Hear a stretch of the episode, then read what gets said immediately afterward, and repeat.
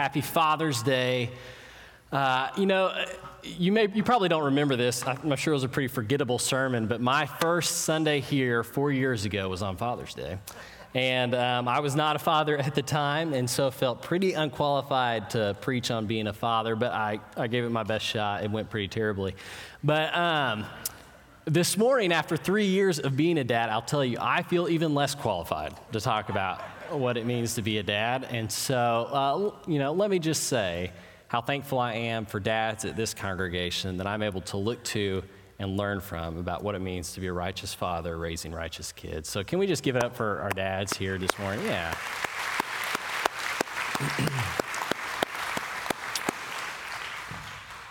so, last Sunday, in the early morning hours, a terrible shooting took place in Orlando. And the truth is that those of us leading worship up here, our Sunday mornings get going so early that we really didn't know the extent to what had happened by the time we started leading services.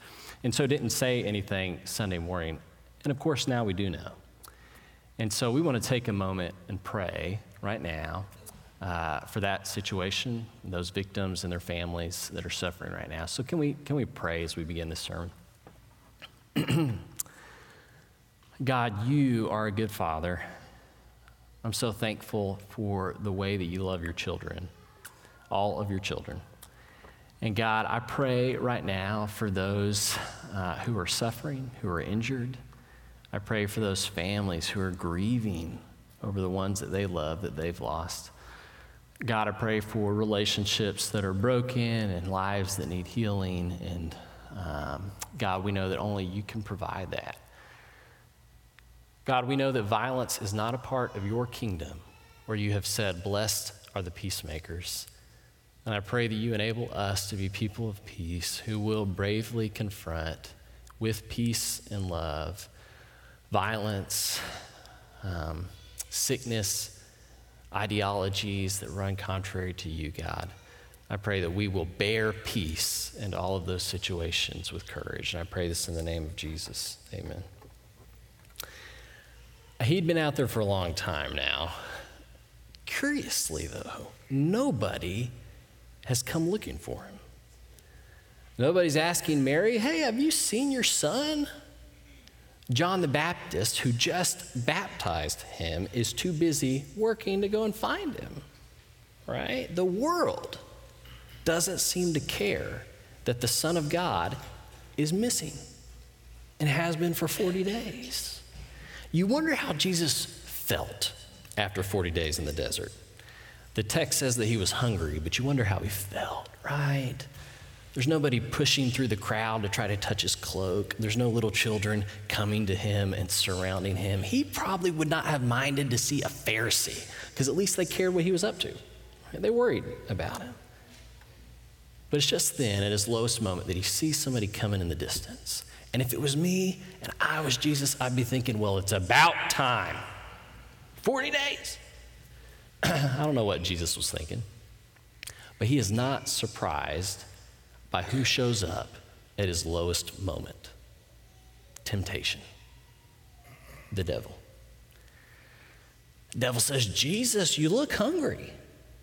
You should turn these stones into bread. Man, it would taste great. That's the most relevant, pressing need right now. Just turn these stones into bread. Jesus won't do it. He says, Jesus, throw yourself off the top of this temple. I guarantee you the angels will catch you. It will be spectacular. People will be talking about this for ages. Just, just throw yourself off. Trust me. He won't do it. He says, Jesus, look at all of this everything you can see. It can be yours. People doing what you say, power, real power. There is nothing like it. Jesus, take it. But he won't do it. Jesus, who has been forgotten by the world for 40 days, gets offered that world and won't take it. Do you know the name Henri Nouwen? Henri Nouwen? Henri Nouwen was a priest and a professor that was so brilliant, his writing and teaching so popular, that he goes from being a professor at Notre Dame to Yale to Harvard. Peak of his power, peak of his influence, invited everywhere to speak, routine sabbaticals, a big deal. And he wrote about this later and he said, Everyone was saying that I was doing really well, but something inside me was telling me my success was putting my soul in danger. And so one day, this professor at Harvard, this big deal, leaves all that and he goes to work at a daybreak community, a Les Arches community. Some of you may know what those are. It is a, a home for physically and mentally disabled adults. And this big deal guy spends the rest of his life until he dies wiping spit up from their faces, cleaning them with sponge baths, holding them in the night when they have night terrors. No more students hanging on his every word, no more sabbaticals and tenure, just sponge baths and night terrors.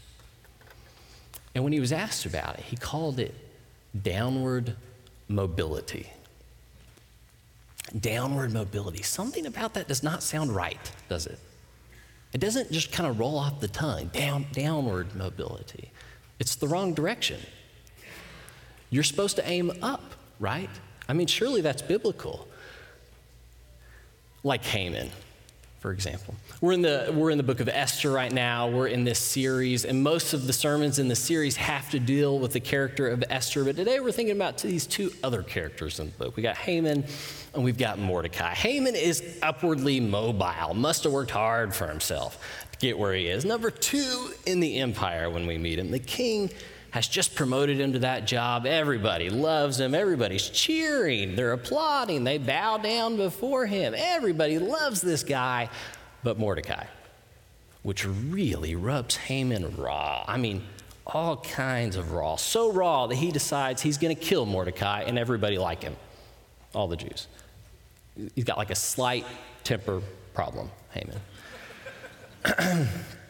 but it doesn't seem to bother Esther the queen of the empire, at least as far as Haman can tell, because she has just invited him to dinner. The number two guy, along with the number one guy, the king, I mean, that's a pretty elite dinner, and he's.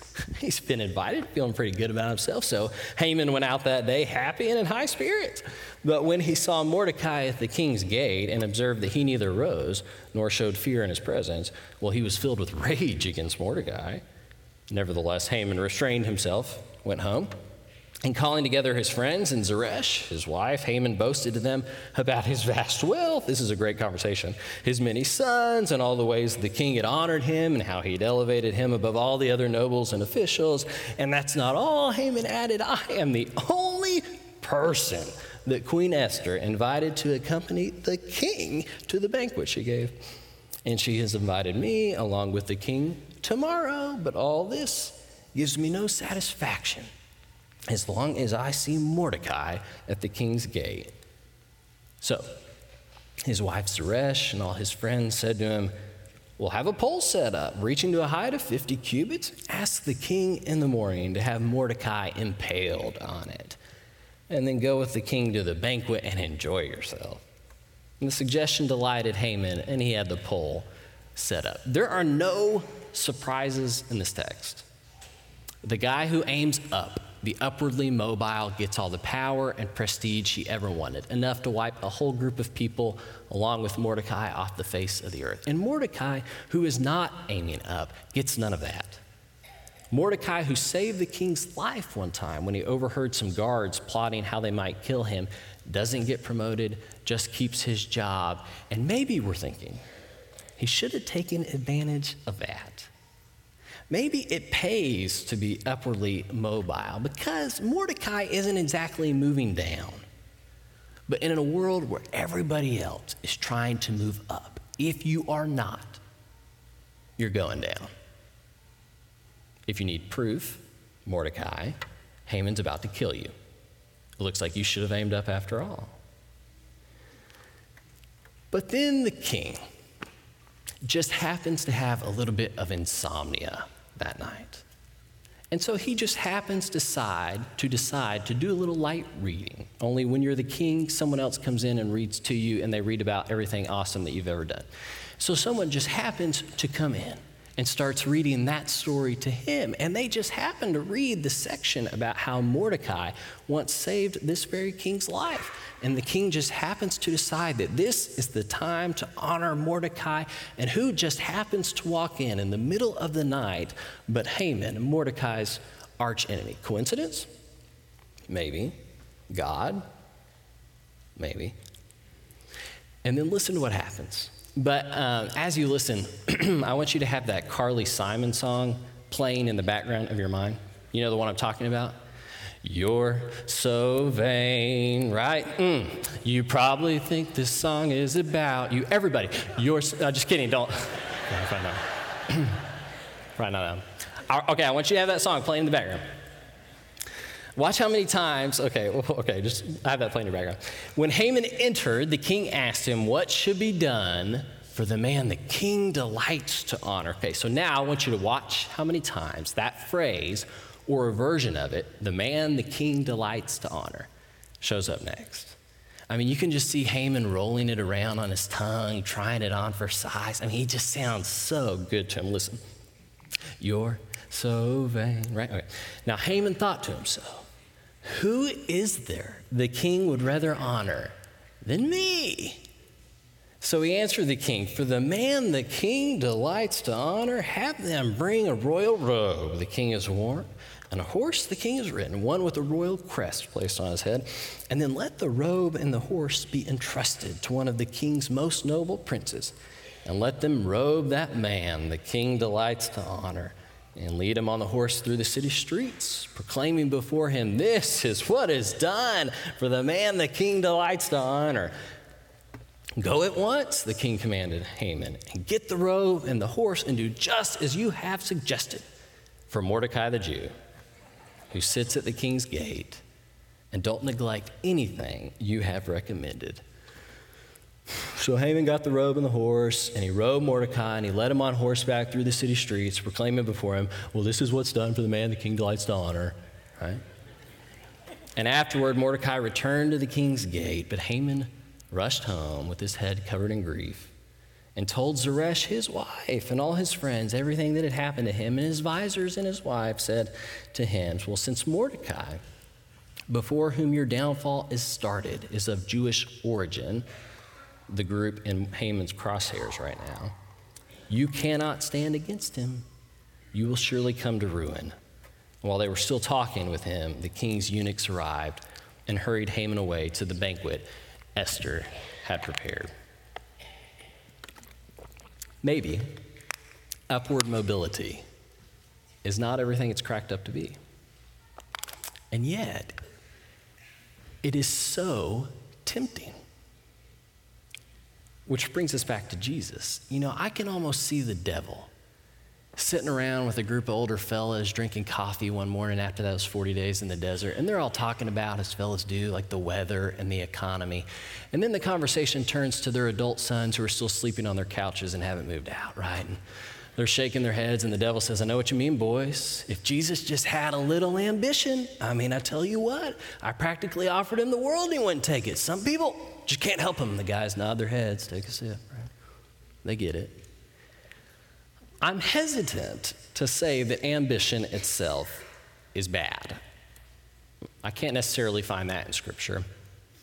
But what I think is very clear in both this story about Jesus and this story about Haman and Mordecai is that if you make it your goal to move up, that the devil is going to dangle some temptation that is bad right in front of you. Henri Nouwen said, the guy who took the downward step from professor to caregiver, that there are three temptations to upward mobility the temptation to be relevant, to be spectacular, and to be powerful. The temptations you see in Jesus' story in the desert. And Haman falls for each of these. And it's funny it's ancient comedy, right? To see this guy with such a tragic and ridiculous fall and the quest for relevancy, to be spectacular and for power. He, he isn't just supposed to make us laugh, though, which he does. He's designed to make us stop and ask ourselves, well, how, how do I look when I am obsessed with moving up?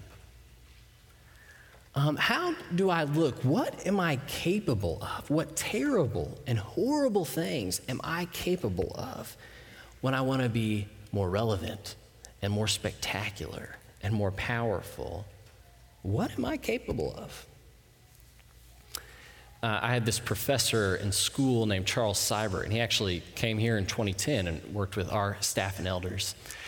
Great man. If, if you've ever seen one of those movies where there's a blind prophet, that everybody goes to see to find out what they should do with their lives. Charles Siburt was that guy in Churches of Christ. He was blind as a bat, couldn't see a thing, but knew everything. Right? And so um, I can remember the way he would teach his class is he had written a book back when he could see, and we would just sit in class and turn the page on the book that he had written, tell him what was on the top of the next page, and then he would start a speech. And so I remember really vividly one time he, he says, Mr. Eric, will you um, read what's on top of the next page for me? And so I, I said, Sure, Dr. Siburt. I said, Dr. Siburt, it says positional power versus personal power. he smiled, eyes always closed.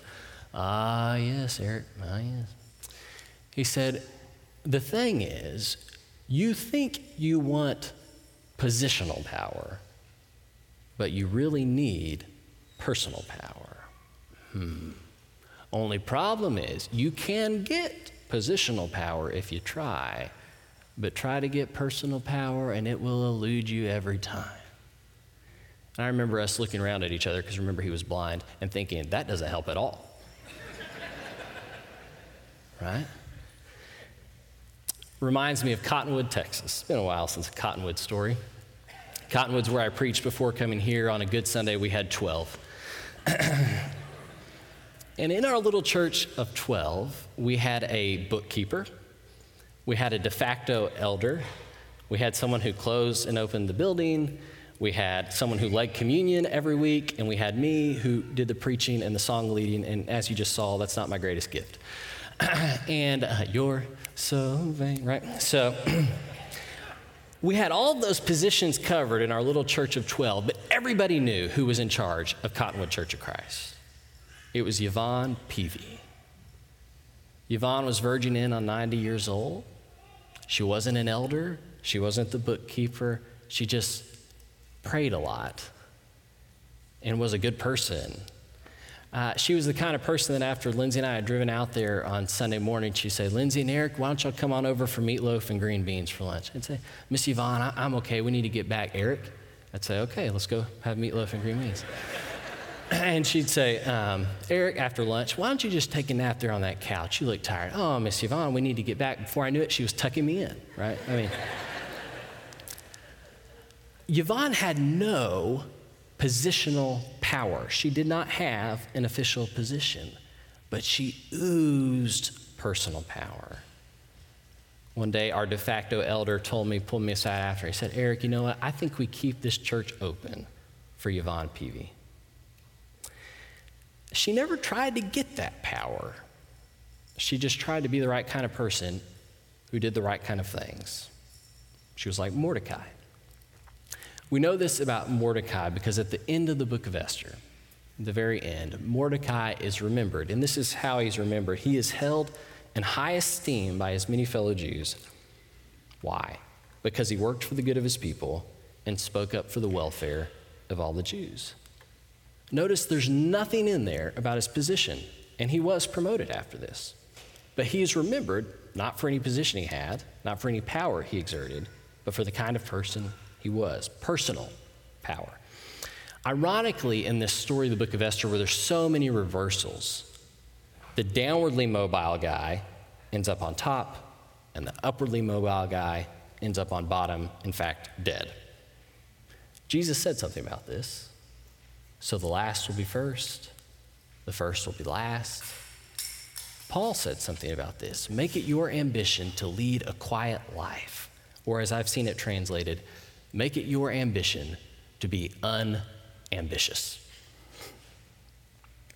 Now, it seems impossible for us to believe that any good, any good, could really come from being unambitious, from being unnoticed, uncelebrated, insignificant, the number two, the number three, the number four in your organization, in your family.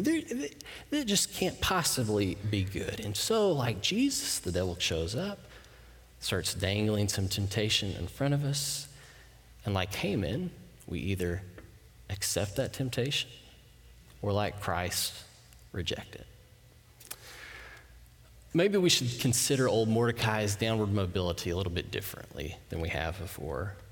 Because he was this guy who, even without the position that Haman had, had the power Haman did not. And in that, reminds us of somebody else who, being in very nature God, did not consider equality with God something to be grasped, but made himself nothing, taking the form of a servant, a human being made in human likeness. He moved down. That's the story. And that guy turned out to be fairly relevant, spectacular, and powerful after all. Hmm. So maybe we should ask ourselves, like Henri Nouwen did, like Jesus, like Mordecai did, this question, and this is what we'll end with Who am I when nobody pays attention, says thanks, or recognizes my work? Who am I when nobody pays attention to me, says thanks, or recognizes my work? Because your answer matters. If you have not given your life to Christ, if you are consumed by ambition, perhaps, and want to take the downward step into the waters of baptism. And we would love to share in that with you. If you'd like prayer this morning, I'll be in the front for a few moments, and then we've got shepherds in the back, and I'll make my way back there. I'd love to receive you as we stand and sing together. Let's do that now. Lord, we come before your throne, humbled and amazed. Your greatness overshadows